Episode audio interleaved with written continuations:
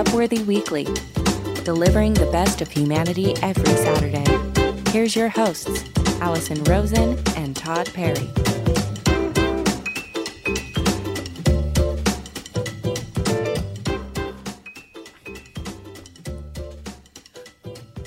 Hello, everybody. Welcome back to the Upworthy Weekly Podcast. My name is Tod Perry, and I'm a staff writer at Upworthy. And with me is the wonderful Alison Rosen. You know her from the podcast. Alison Rosen is your new best friend.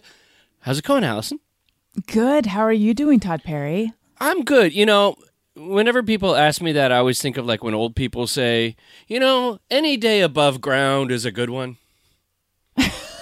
Yes. You know, and, and I just think that I just, I think that about uh, every Friday because so, sorry guys, we don't record the show at midnight on Saturday in the morning. We We're live. When they put on their earbuds or whatever, we're inside their earbuds talking to them. doing the show directly for them. For them, for you. but I just say, you know, any day where I get to sit and uh, do this show with you, you know, just like any day above ground, you never know. You, you don't know what you got till it's gone. Anytime we have the opportunity to do this show, it is a wonderful day for me. So happy that we're doing it today. Same. I am always delighted to see you on a Saturday morning at exactly the time that they are listening. And don't you dare let them think it's any other time, Tod Perry, crusher of dreams. Don't you think it's weird though when say it's like a Friday night, you know, it's like eleven o'clock at night, you're just getting ready to go to bed, and then you we get the little bell that we have to do the show, and then and then we real and then we're like, oh have to no, get out of bed. yeah, we have to get out of bed. It's cold, and then you realize like, oh no, they're list- they're doing that show from uh, September. We got to remember that one, and then we have like our scripts, and we sit and look at them, and we're like, okay. And I'm like, and I always say, Alison, all right, big energy, no Jeb today, no low energy. We want full, out. and you're like, okay, and then, Yeah. but you get in and you do it, and every time, and then it's like people pause the show, and then Yeah, and I have to pause. yeah. Yeah. Yes, uh, right. Or sometimes they'll take us with them from the house into their car, and then we just have to randomly start start you know recreating a different episode. Oh, I don't know why that happens, but sometimes it does happen. When you take us from your house to the car, we just do a different episode. or sometimes we get the feeling that they fell asleep and just left the show running. Yes. And so all night, and then we just start screwing with them, and then they don't. That's how we mm-hmm. know when they're asleep, or when it's, we'll we'll just start saying weird stuff like you'll start calling me Alison, and I'll start calling you Tod, and then I'll be like, Yeah. oh my god, me and Daniel, and then uh, you'll see, like, oh, he's gonna get hit with an anvil, and then Mm-hmm. that's right. We mix them, and that's how we know they're asleep. So then we can go to sleep. That's right when we start getting silly. Speaking of sleeping, you know, do you are you are you on the White Lotus train, Tod Perry? I was on for the first season. I saw it. I thought it was great. And then I actually heard someone say the second season's actually better. It's so I can't I can't be sure which one's better. I loved the first season.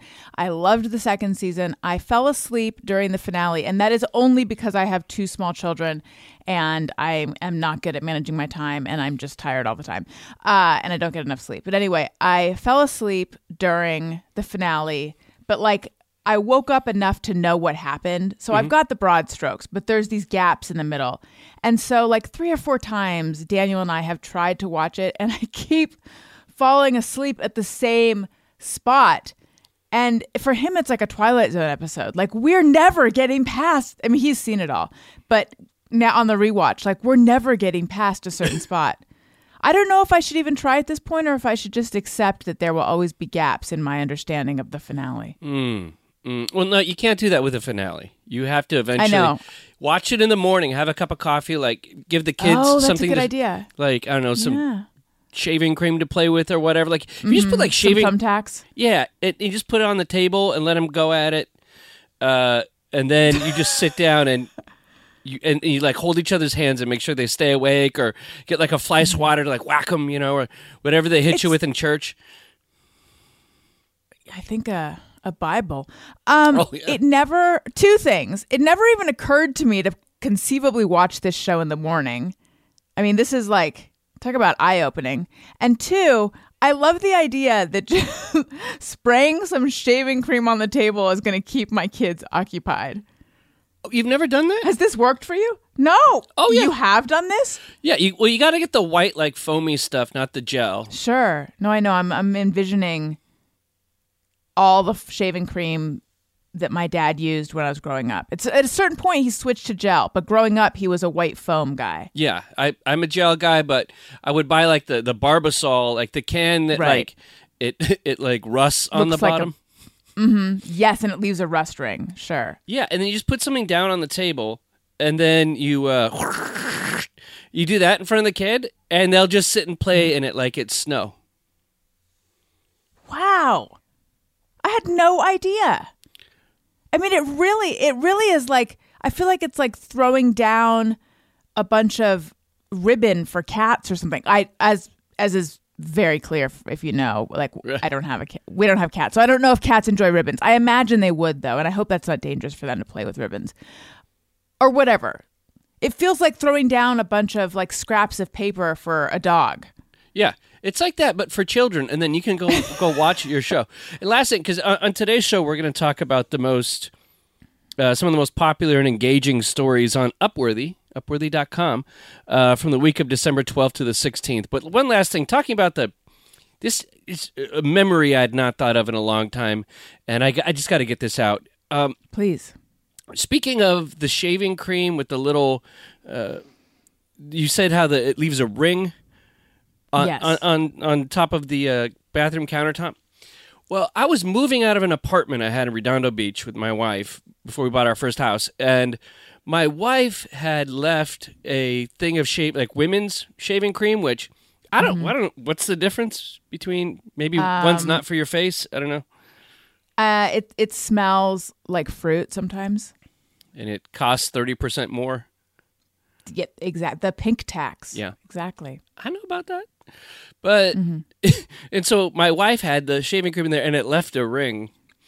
And so like after we moved out of the a- apartment, I got a bill from the landlord eh, oh, and for $270 and That's an expensive ring. and said quote there was nicotine stains in the oh. shower. Oh wow.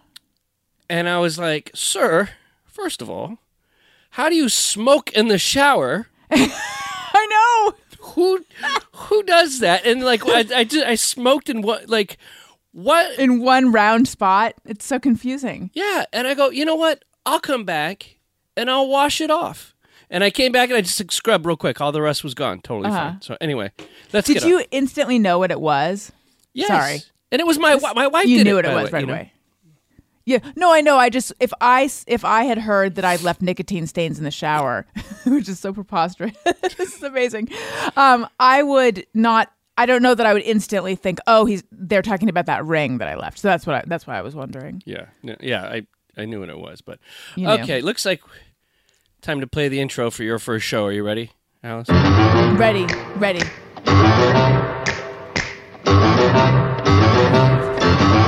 And now, the Wednesday Addams of Upworthy, Alison Rosen. Why in the world we even chose her for this show remains to be seen. Take it away, Princess of Darkness. Children, what are you doing? I'm going to electrocute him.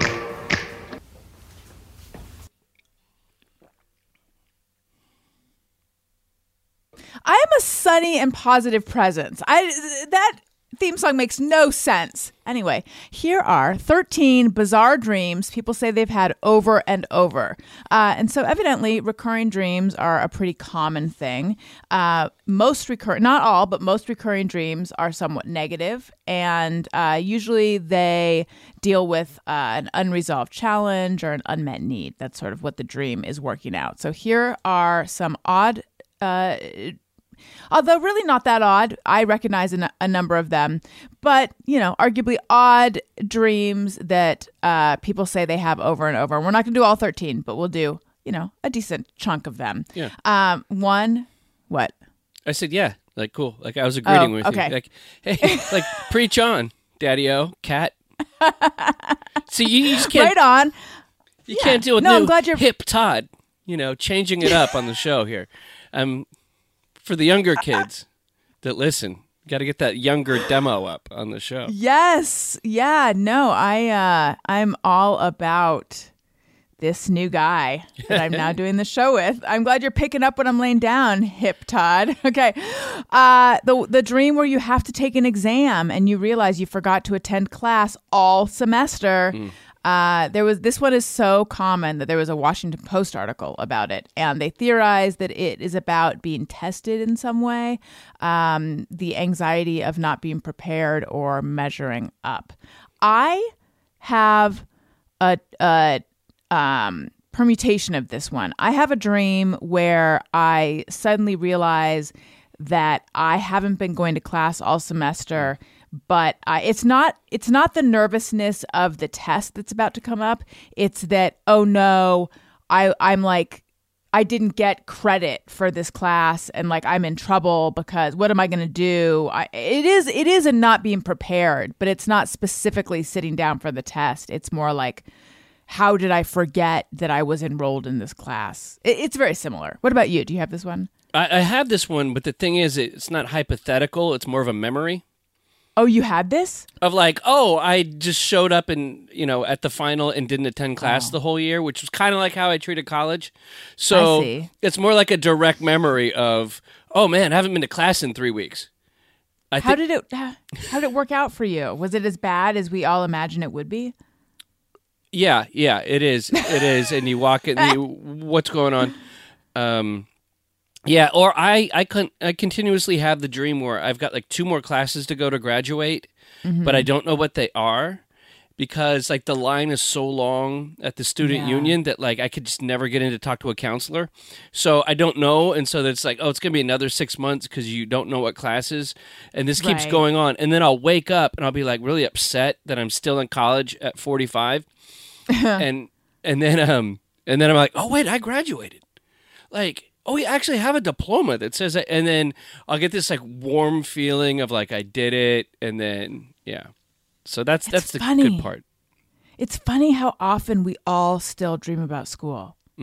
Such a, a a loaded uh loaded thing for in in all of our psyches. Okay, another one, a very common recurring dream is like a frustration dream. So not being able to dial a phone, not being able to read a book, not being able to arrive where you're trying to go. I have the phone one a lot. Um, like there's some sort of urgent situation, and I'm like trying to dial, and I just my fingers keep hitting the wrong keys. Um, another common one is losing your teeth. Uh, I have this one as well. It can be dealing with loss. It can be concerns about well being. It can be fear of being criticized. I had heard it's um, a dream about uh, infantilization too, like a situation that makes you feel young or maybe not feeling old enough. Um, or I had also heard, now I'm going off book. This is not in the story, but I had heard that No. like teeth can represent aggression. So I, I don't know. It seems like teeth can represent a lot of different things. Um, but then also I used, when I used to wear retainers, which I think my orthodontist, I don't even know if he's still alive, but if he is, he would wish that I still wore them. You're supposed to wear them for the rest of your life, which they never ever tell you when you're a teenager.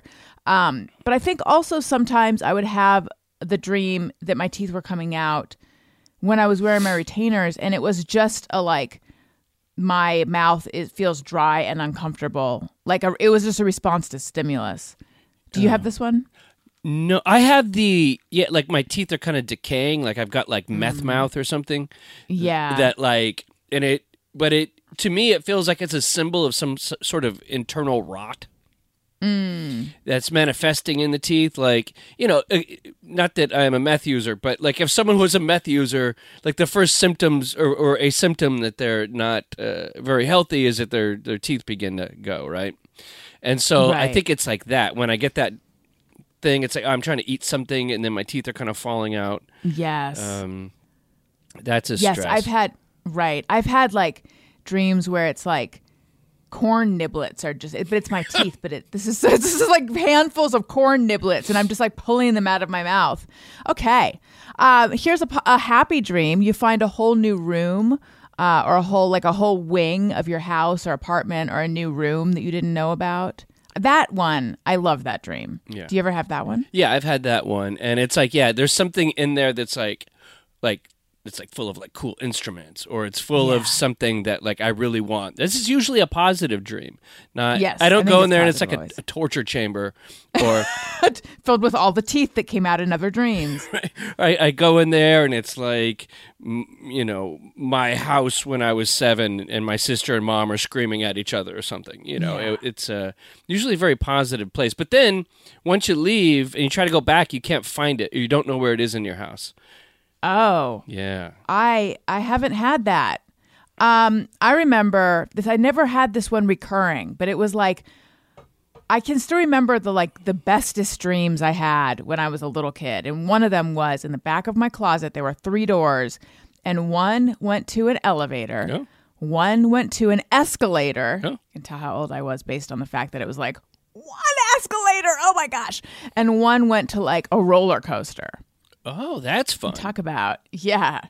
I mean, a roller coaster in the back of your closet. It was a real like Narnia plus type situation. Um, okay, another common dream, which I don't have this one, thankfully, uh, is being chased. I usually don't. No, I mean I might have it where sometimes like the police are chasing me, you know, and so that that's a little scary. But I don't have that Yeah. too much. Uh, you know, you're talking about like the things that you, like you're trying to dial a number on a phone and you can't seem to do it. I have this dream where I'm trying to get to Disneyland, Oh, but I can't find it. It's like I keep driving, like I, I went the wrong way. It's like you know, whenever I'm driving in Orange County, everything kind of looks the same, so I don't know. And it's like I'm driving around, and I just can't find Disneyland. It gets later and later, and then it's like, well, re- are we really going to pay 120 bucks to be there for like an hour? You know?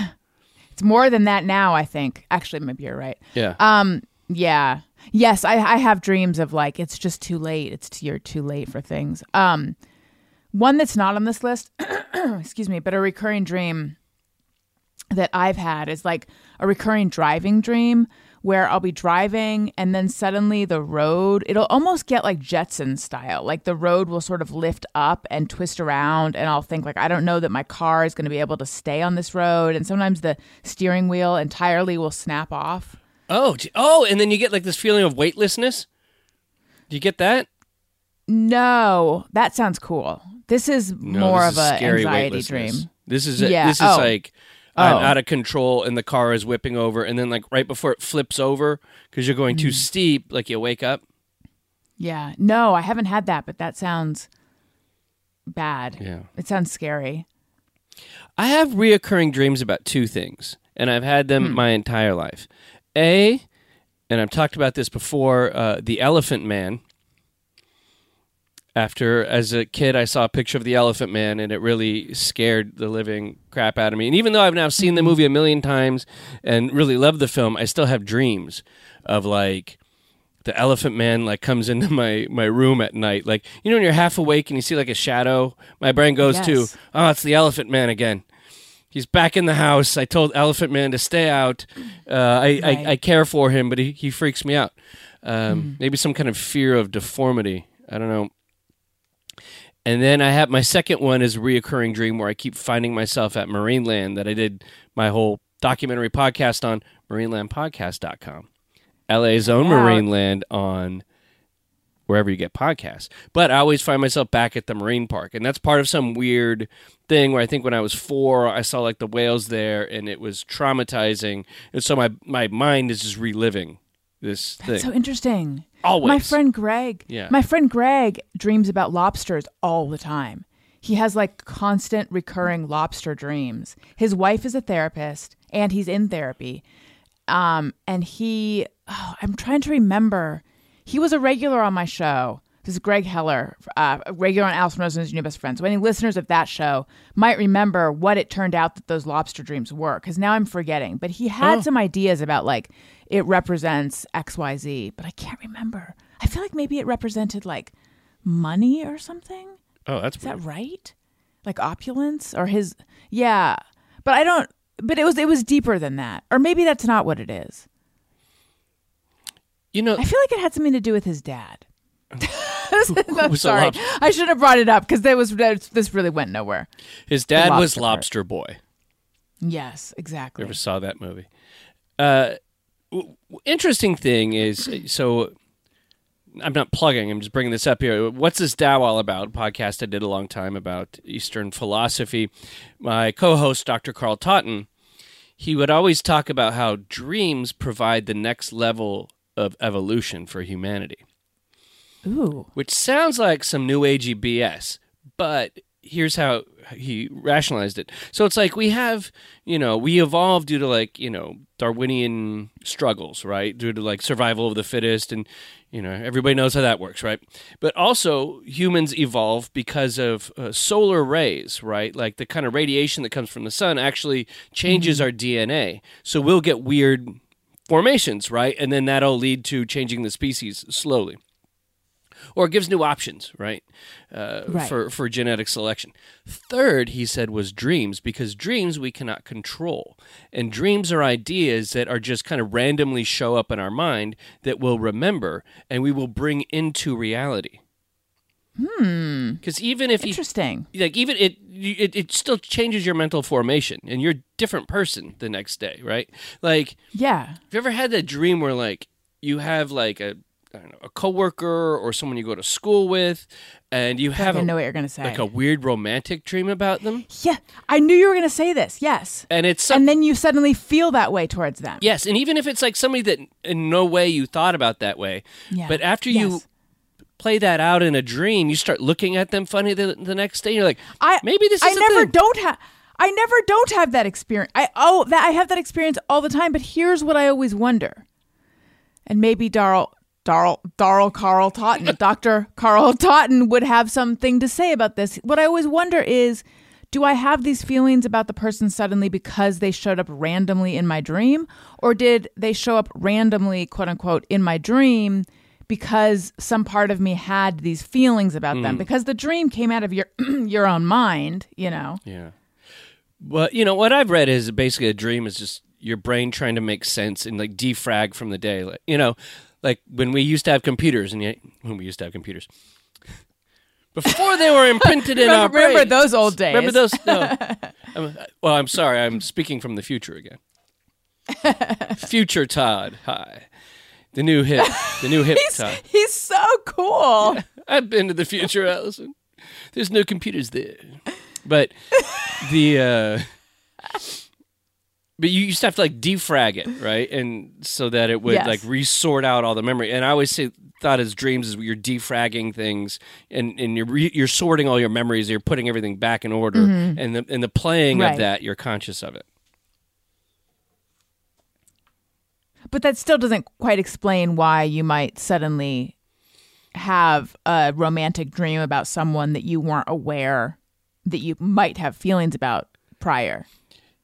Yeah, that's true because if it was just a defragging, like random people or like some type of thing you're not normal, like I've never had that. Like I'm a straight man, but I've never had a dream like that, and it was like a dude or like Right, it's a- someone who was a way different age that I wouldn't normally be attracted to, or like it, it would be someone within the ballpark, Yeah. you know? Right. If it was purely random, it would be purely random. Yeah. Huh. Hmm, something to think about.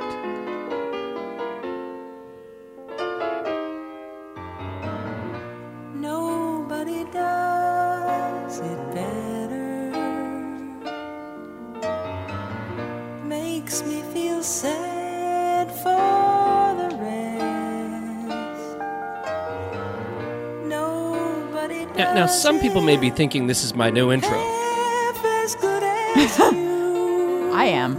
but Baby, it is not, although it should be.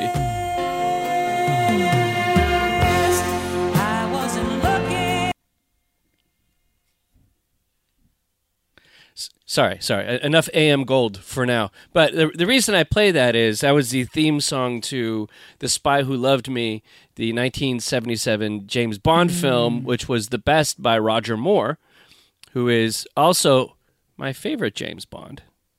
Upworthy Weekly at upworthy.com if you have a problem with that. I know. I got to get an email that just says no, or just says Yeah. Sean Connery from our our one listener that just sends one word replies to my questions, and I'm always wrong. By the way, so Daniel Craig, George Lazenby. So uh, I was just playing that song, which I think I think probably the best Bond song. Uh, I don't know, Alison. I feel like you haven't watched a lot of James Bond movies in your life because I've never heard you reference one. Right. When I introduced myself, I didn't say Rosen, Alison Rosen. I don't ever say shaken, not stirred. No.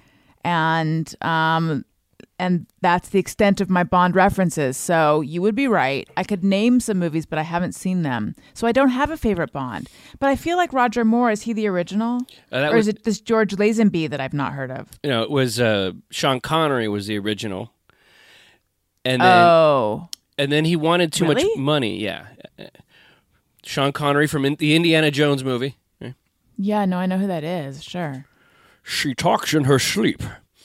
Um, the uh, and, and so, but then and then Sean Connery, after like six films, wanted too much money and got into a fight with the producers. So they hired a male model, George Lazenby, who did it for like one movie, and actually the movie's pretty good. Uh, he's just not that great as Bond. And then uh, Connery came back, and then it was Roger Moore for like seven movies. But Moore is like the '70s Bond, so he's like slightly the bell bottomy Bond. And That's who I want to see. Right, and he's like way kind of he's kind of making fun of the character guy at the same time. Like he's he's he's like the tongue in cheek. He's the funny Bond, you know.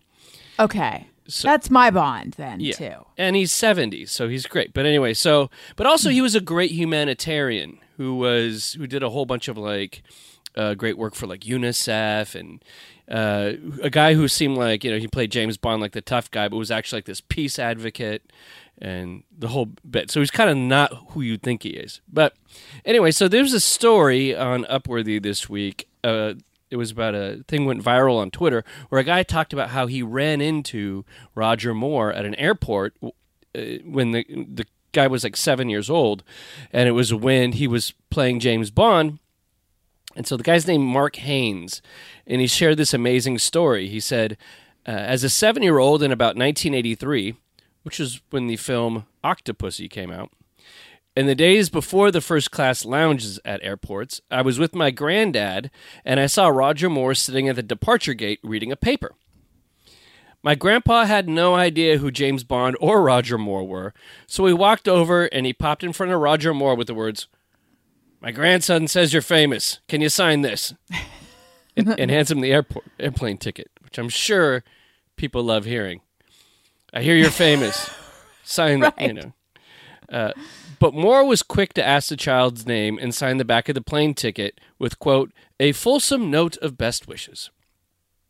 So Haynes admitted that he was ecstatic at the time, but then when he sat down to look at it, it was signed Roger Moore, not James Bond. So my granddad looks at it and he figures out it says Roger Moore, and I have no idea who Roger Moore is, and my heart sinks.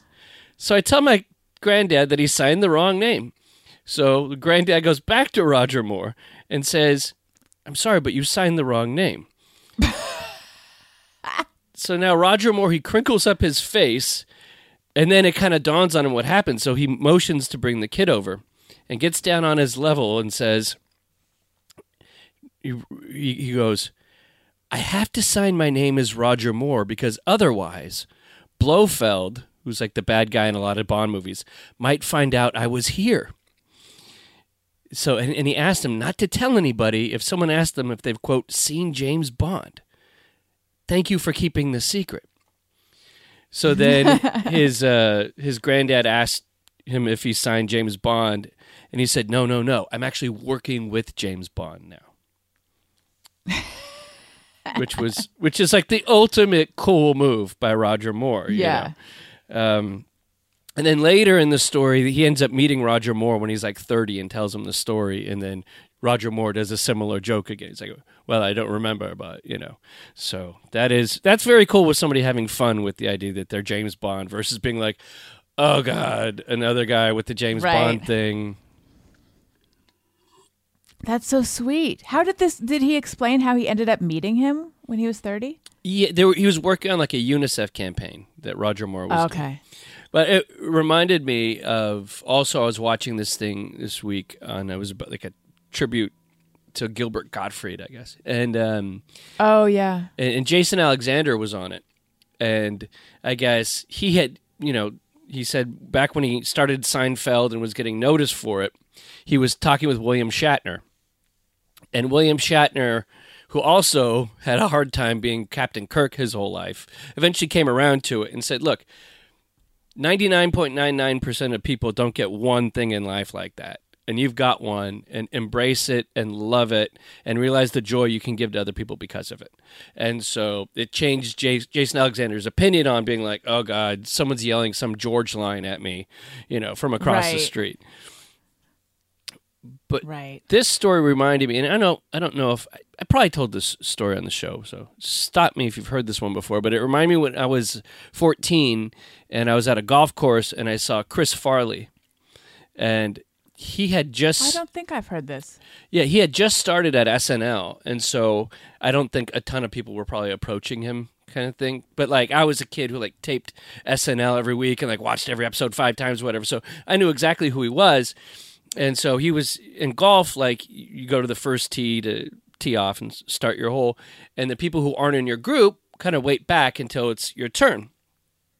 So he was like two groups ahead of me and i saw him and i was like and i went to my dad like that's that's the guy from saturday night live? Oh my god. And my dad you know probably stopped watching when john belushi left or whatever hadn't you know eh, whatever these new people on the show it's not funny anymore you know um, and so then I, I had my golf card and I had a little golf pencil and I walked up to him and I said, "Oh, Chris, could you sign my?" And he was like, "Oh, just big, as everybody says, Chris Farley, like a big, you know, just lovable. Oh, hey, buddy, thank you, you know, and doing the whole bit. And he was just so super nice. And then he points to his his buddy sitting like a New York Giants hat, and he goes, "You see that over there? That's Opera Man." Because Adam Sandler just Oh, started wow. at the same time, but he wasn't quite as known, I think, right off the bat, kind of thing. And but I knew, of course, I was like, "Oh, it's Adam Sandler," but he was just kind of a quiet, you know. And so Hmm. he signed too. So I have a golf card signed. It says like Tod, you're awesome. Chris Farley, Tod, you're cool. Adam Sandler, or whatever. And I have it. I've got to frame that, but I was gonna say, where do you have it? It's like in a box in here. So I gotta. Oh my gosh, Marie frame it. Kondo would would definitely. T- you know Marie Kondo, right? Yeah. You know who I'm talking about, right? Yeah. The, yes, sparking joy and all that. She would say you got to get it out and have it displayed. Otherwise, it's not doing. You know, you can't enjoy it if it's in a box. Oh, and I want to put it on my desk because I think it. And it's something everybody hmm. always responds to. Like I, pe- I posted it on Facebook one time, like the, the picture, and then I get random people like IM me. I get like message requests of people wanting to buy it, Oh wow. and and You know, I feel like. Sorry, go ahead. I'm always like, never selling it, but let's just say you had a number. I, yeah, I know you're never going going to sell it, but how much are they offering roughly? Last guy was like 150 bucks. I'm like, are you serious? What? What like what is your number that you would never sell it for? Oh, I would never sell it for five grand. Five grand. Pay off my car note. I'll take some Five photocopies like of a it. Good, you know. yeah, a good amount to never sell it for. Yeah. I mean, a hundred and fifty or a hundred or whatever you just said. That's insulting. Yes. Get out of here with that lowball offer. Chris. Far- Maybe it was just his opening bid. yeah. Chris, Chris Farley is like wishing you bad juju from heaven right now Yeah, uh, for offering Yeah. that that small petty amount. that's that's rude. I feel like you and I handle people yelling Upworthy Weekly phrases at us pretty well. People are Hmm. always like, "Rate your week, rate your week," and I'm like, Ugh, Oh, yeah. "Is yeah. this going to follow me for the rest of my life?" Like or that time we were out at dinner and then that guy from across the table was like watch out for that anvil daniel watch out for that anvil. yeah, yeah. Or they're always like, meow, meow.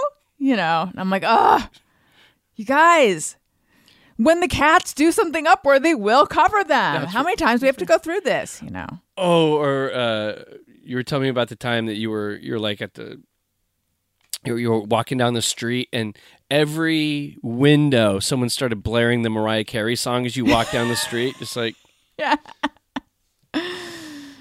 That really does happen.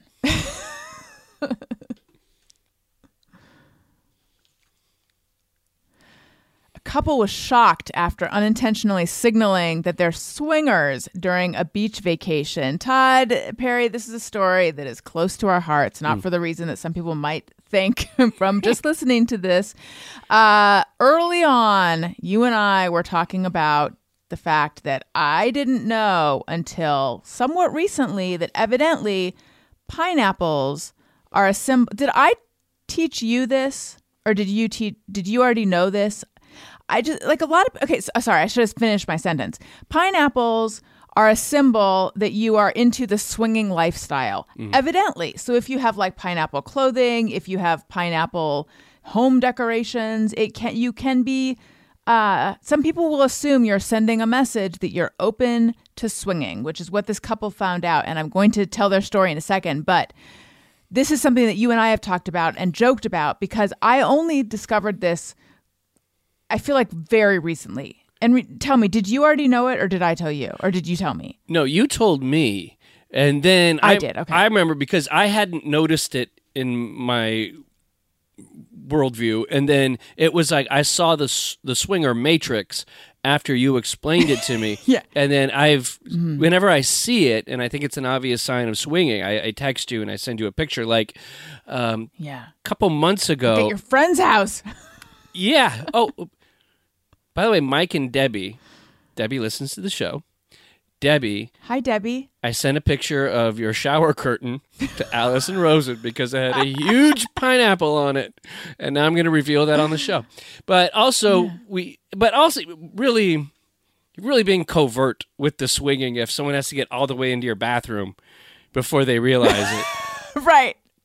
But you're right. You're right. Because, yeah, that's someone who's sending really mixed messages. So anyway, Linda and her husband. This this was a, a a woman named Linda made a TikTok about this situation. So Linda and her husband chose cute bathing suits with pineapples on them, uh, and then they went away on their beach vacation. And they noticed that people were being extra nice to them and it seemed like they were like extra interested in them uh, and linda and her husband didn't know what it was that they were communicating via their cute bathing suits. Um, so, yeah, placing a pineapple on your mailbox or on your front porch is a sign that a swinging party is happening. Uh, some people say that it is an upside down pineapple. I only recently heard this, that actually there's, I guess, some debate about whether it's a right side up pineapple or I guess the original, one of the original, I don't know how far back the original thing is, but at some point, an original swinging symbol was to put an upside down pineapple in your shopping cart and that would indicate something. And then someone in the story is quoted as saying that they like moved to a new town and they've been putting an upside down. They're into swinging and they've been putting an upside down pineapple in their shopping cart, and it has not led to uh, you know an opportunity yet. But someone definitely like winked at them and was like, "I see, I see what you're doing here."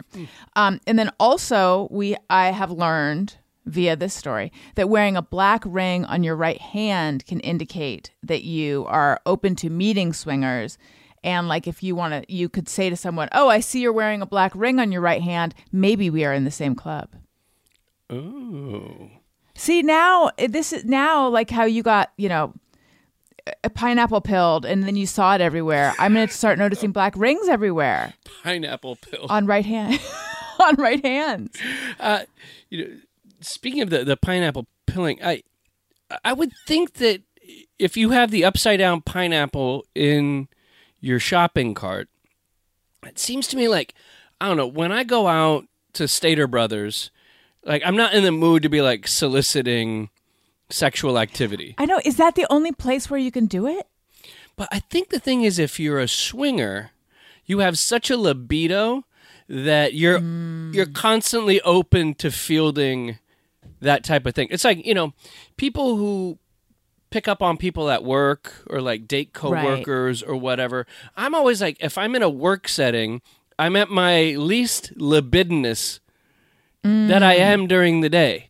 So even if there was somebody I liked or I found attractive, I wouldn't be like coming on. I would just, I wouldn't be in my my coming on to somebody element. You know, right right Like t- Yeah. time and for some people there's a time and place, and I guess for other people there is there's always a time and place. Yeah. Right. Uh, until you have one of those weird dreams about someone, and then you're like, hmm, I'm looking at you differently. You know, I was thinking I should I should do this for like with my wife and not not to start swinging, but just to see what kind of off, kind of offers we get. Try to see like what's what's the market value. Like don't Right. don't tell my wife and put her in like just in a oh. in a pineapple bikini or whatever, like the the gal on the show right? and just, you know, while we're in Hawaii, see what kind of offers we get. Like if it's somebody like, "Oh, okay, we're looking pretty good," or mm-hmm. "Whew, it's a good thing we don't swing, or else you know this would be a, a bad run we'd have here in Kauai." Right. You may as, yeah, you may as well see what's out there. Although I feel like in Hawaii, it's pineapples everywhere. Oh yeah, a lot of I told you, my former dentist, his whole website, like the logo for his business was pineapples. What was I stumbling into?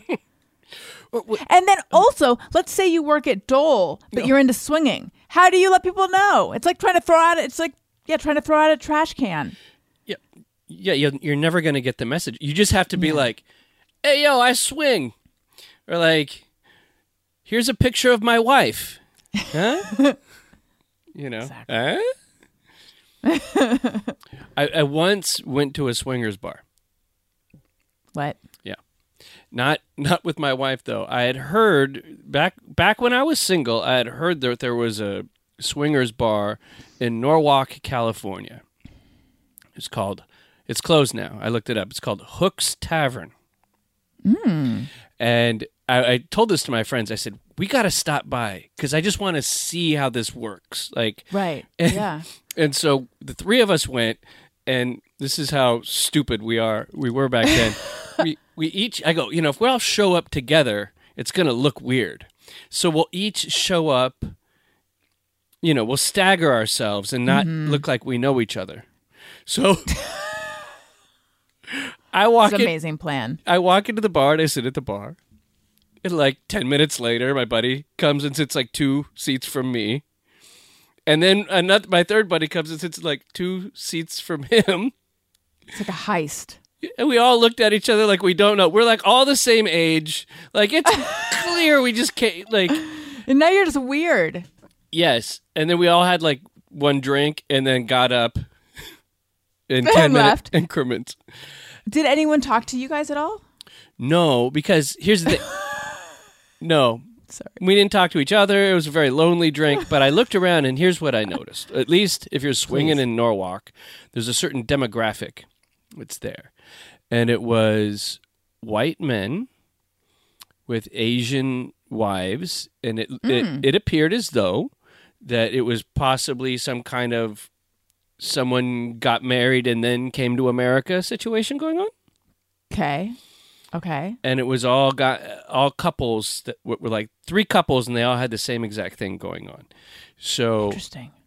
yeah and they, they were all there and uh yeah and they were all they were all sitting apart from one another too now then i start thinking Wait, the the women and the men were sitting apart, or the couples were sitting the apart? those three couples and and like they were in gr- like two here, two here, two here, or or individuals all spread out. uh, like it was like kind of like if you had like 10 cocktail tables Uh-huh. and then they were each sitting at their own like cocktail table Got it. then I started thinking, okay, you're in there and there's two other couples. And then if you just go up and like pick one couple, you're like, well, they're slightly better looking. Like, we're to go over to them. Like, you, you, you probably talk to your wife and you're like, man, that other couple's to feel really bad because the only action is happening between us, right? Yeah. Like- right. Really acing Well, them that out, poor- you know? Yeah. Maybe that's why it was like a a a, uh, a standstill. Yeah. A, a stalemate. Stand a holding pattern, a standoff. Wait, I have I have so many. Que- I have a lot of thoughts here. Okay, well, it sounds like it was couple couple swinging, right? Were you were you, well, you weren't really hoping for any action? You just wanted to see what was going on, or were you thinking that like they might a, a couple might pick you up or something? Mm, no, I was no, I was it, no. No. I I was there because I just was socially interested in seeing what the heck goes on at a I place see. like this. I was very interested in in seeing uh, how this plays out. I like weird scenes, you know. Right. How did you hear about it? I think I like Googled swingers bar. Oh wow. You Yeah. went searching for it. yeah, but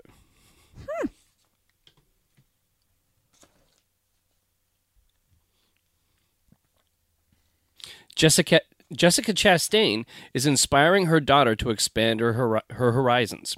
You can be more than just one thing. Actress Jessica Chastain usually keeps her family life private, but she understands that some stories need to be shared, and one of those is the conversation she had with her daughter. Like every parent, she asked her daughter what she, what she wants to be when she grows up, and her four year old daughter said, "I want to be a mama."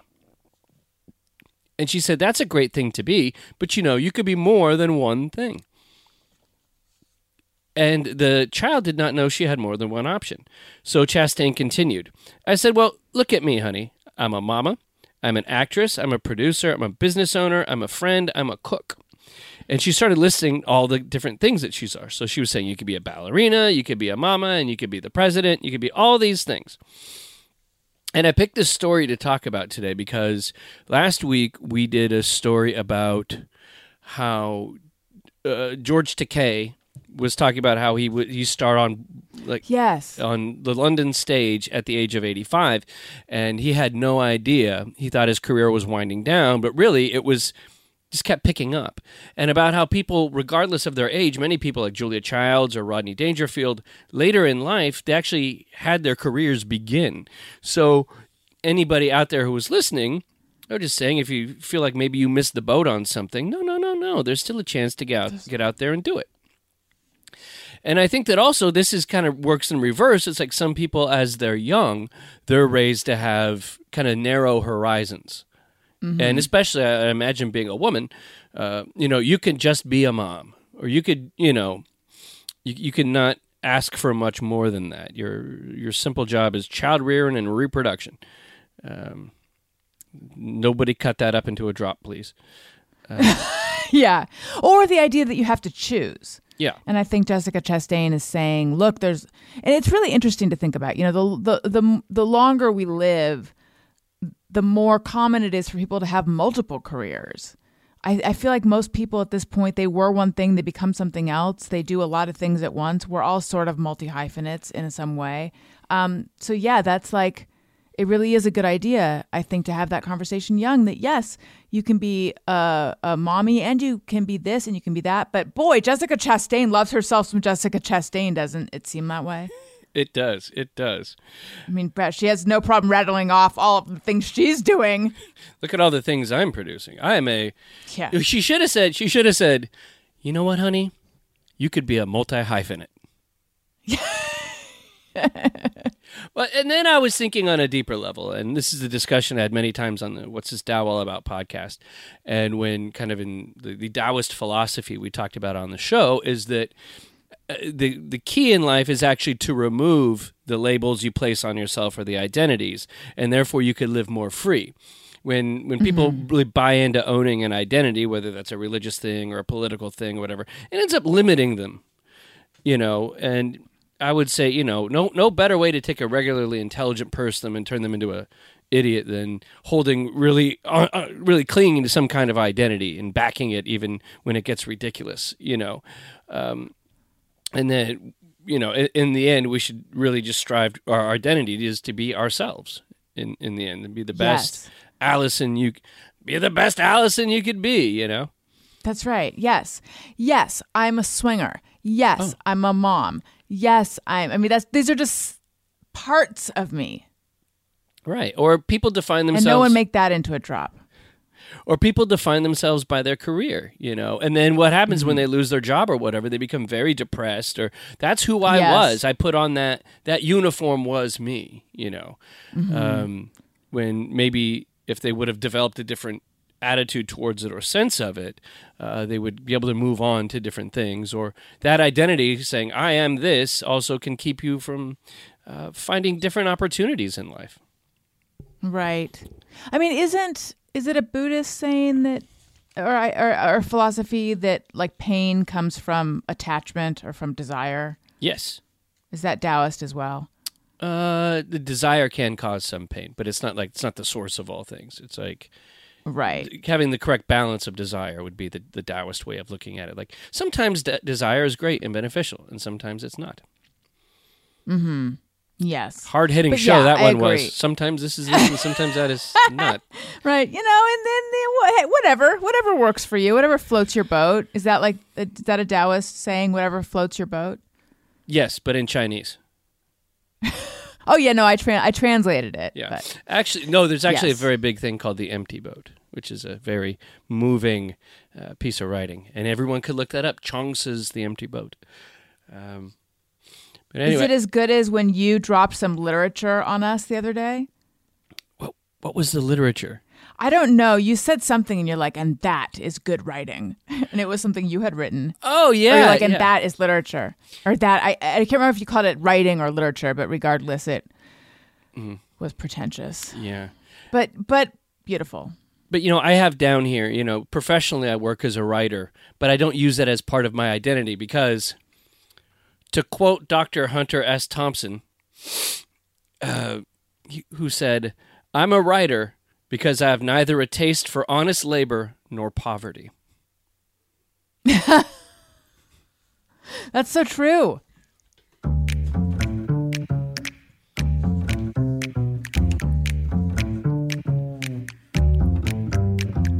It's time to rate your week. Have something great happen this week that you just have to share with the world? Tell us about it by emailing us at upworthyweekly at upworthy.com.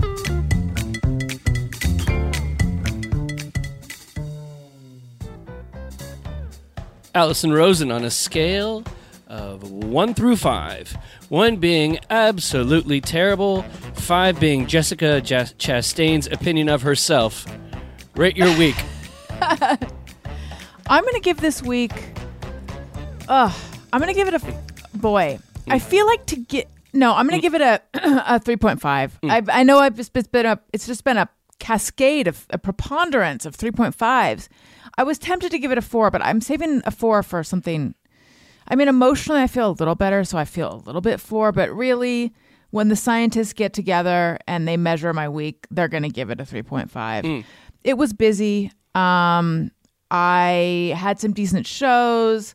I went down to Orange County, went to a doctor's appointment with my dad on um, Monday, which required moving. It was sort of a last minute thing, and it required like moving things around to make that work, which was stressful. But I was glad that I was able to go. Um, I think like relatively reassuring news, but still, I'm. It to give away his. Uh, it he has two different cardiologists, both of whom are giving him like very different information. Yeah. So this one had good information. I don't Go I don't know how what to make of the Yeah, I don't know what to make of the fact that they're they're saying two different things. Yeah. And and then I was talking to a friend whose mom's cardiologist who had like three different cardiology opinions from three different cardiologists. So maybe this is a cardiology thing. I don't know. It seems weird that you can have that many different opinions. I feel like he needs a tiebreaker. But um and then uh, my mother-in-law's in town. She came a day early. we just received a text at 9:30 in the morning on my way, and Daniel and I are both like, "What?" we thought you were coming the next day, um, but it actually worked out like sort of well, uh, and the kids are delighted. So yeah, so that was my week. It just it was fine. She do your laundry? She's been doing Daniel's laundry. Yeah. No, I do, I do my own laundry. But she loves to do Daniel's laundry. She loves it. Are you a better person than you were last week? Mm, I feel like I am. And now I'm trying to think of a reason why. Um You have a look of self satisfaction. I know, it's weird. From from whence springs this smugness? What have I possibly done to warrant thinking I'm a little bit better? I'm trying to think if there's even a 10% improvement in any area. Um No. Yeah, you know why I'm I'm better? because I have un- just unwarranted self confidence. Oh wow, that's That seems great. how, how'd you get that? I don't know. It just it just appeared right now. So that must mean I'm doing something right. Maybe I'll, maybe, No, you know what? maybe we all walk around with that. Yeah. Yeah.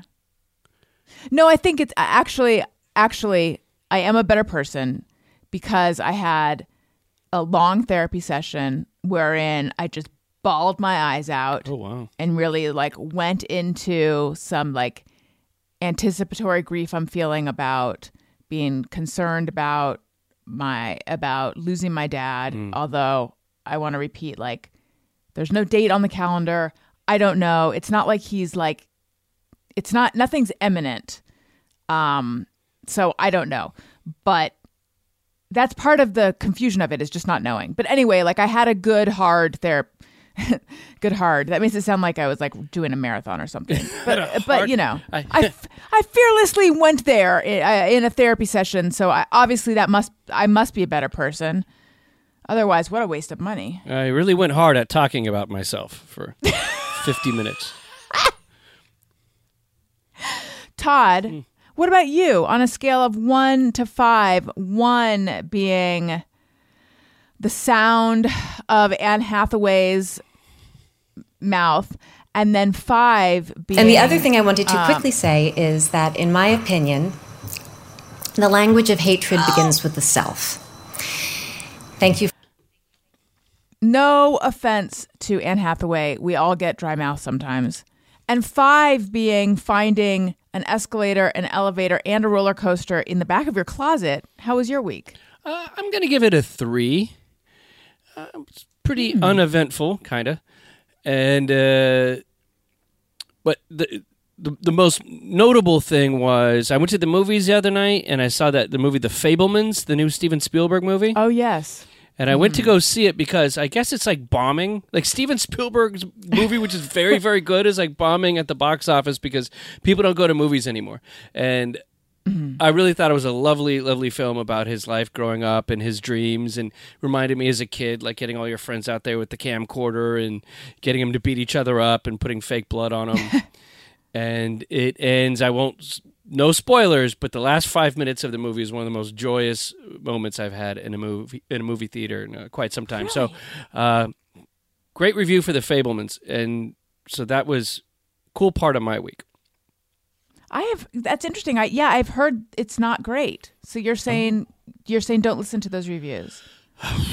go, go to Rotten Tomatoes, and uh, it's like ninety four percent fresh. So I don't know what kind Look of snobby film nerds you're speaking with, but uh, I found it delightful.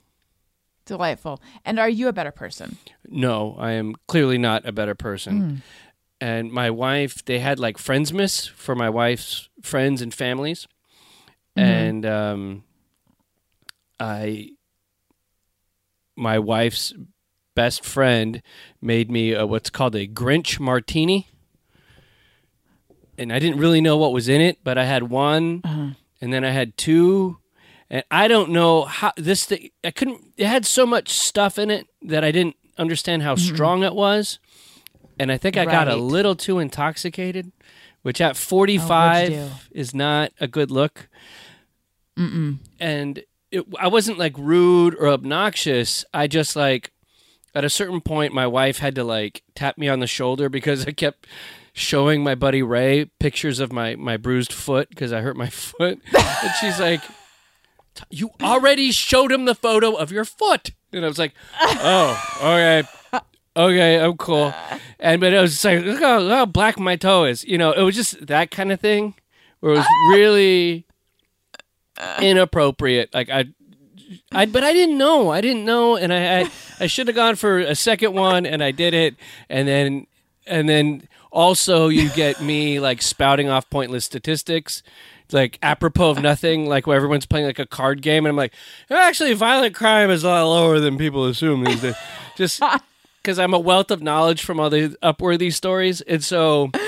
The next morning, I just woke up and I was like, "Man, I just, I just I- don't know. And like, I'm just waiting all day for my wife to say something like, eh, want another Grinch martini, Tod? You know, and so I, felt really bad about that. So that, that made me a worse person because I shouldn't let it get that far to embarrass myself. And then uh, I screwed up as a parent this week twice. I forgot to pick. I forgot it was early dismissal for my kid the other day, and I. I got a photo of my kid sent by my neighbor going, I found a Declan at school. And I was like, oh, God. And um, I was supposed to quiz my kid on his spelling words today, and I forgot. And so, yes, I've been a subpar parent this week. So here's to next week with me getting my life together. And and It'll now be much improved. and now okay, so the thing is, before we go, I have tonight another uh Christmas thing that I got to go to with friends. Not that I got to, I enjoy these people. And Mike and Debbie with the pineapple will be there. But Oh, so I was good luck. I was thinking to myself, I say, okay, I'm really, I was really psyching myself up this morning. So I go, I know the Grinch martinis are going to be back because everybody wants to see me embarrass myself again. And I was like, okay, I gotta, I Sounds gotta like have, brought some- joy. yeah, I gotta have some, you know, it's everybody's joy. You love it, everybody loves it. Yeah, Um, it's a gift. so I gotta have some self control. To thank Alison Rosen for spending her time with me today on this show. So thank you, Alison.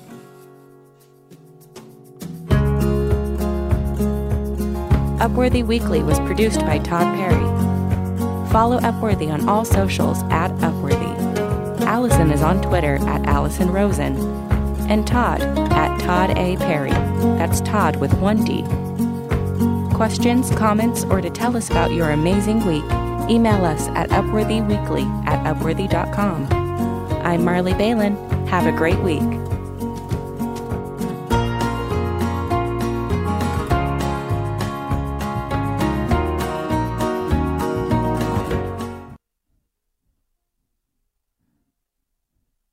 Like what do you have for me today, Satan?